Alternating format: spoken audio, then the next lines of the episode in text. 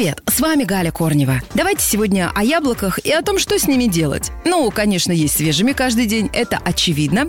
А также с яблоками нужно и можно печь пироги и пирожки, варить варенье, компоты. Яблоки можно сушить и делать из них сок.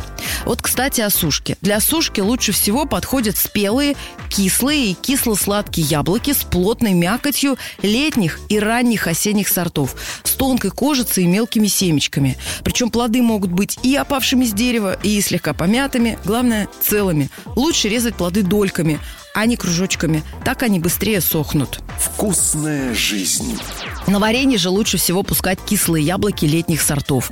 Плоды можно взять и спелые, и даже немного переспелые, ну а также недозревшие. А вот если вы хотите сохранить в варенье кусочки яблок целыми, то лучше подойдут более поздние осенние сорта. Они менее мягкие и меньше развариваются. А, считается, что для выпечки, включая всеми любимую шарлотку, нужно брать любые яблоки. Но самыми вкусными получаются пироги с яблоками кисловатых, хорошо сохраняющих форму при запекании сортов. Например, Антоновка или Джонголд или э, Семиренко. Плоды не должны быть очень сочными. Из-за большого количества яблочного сока тесто может подгореть или плохо пропечься. А вот для сока лучше всего подходят крепкие, сочные яблоки, типа грушевки, в идеале собранные недавно. Вкусный сок получается из яблок, которые хрустят, когда их откусываешь.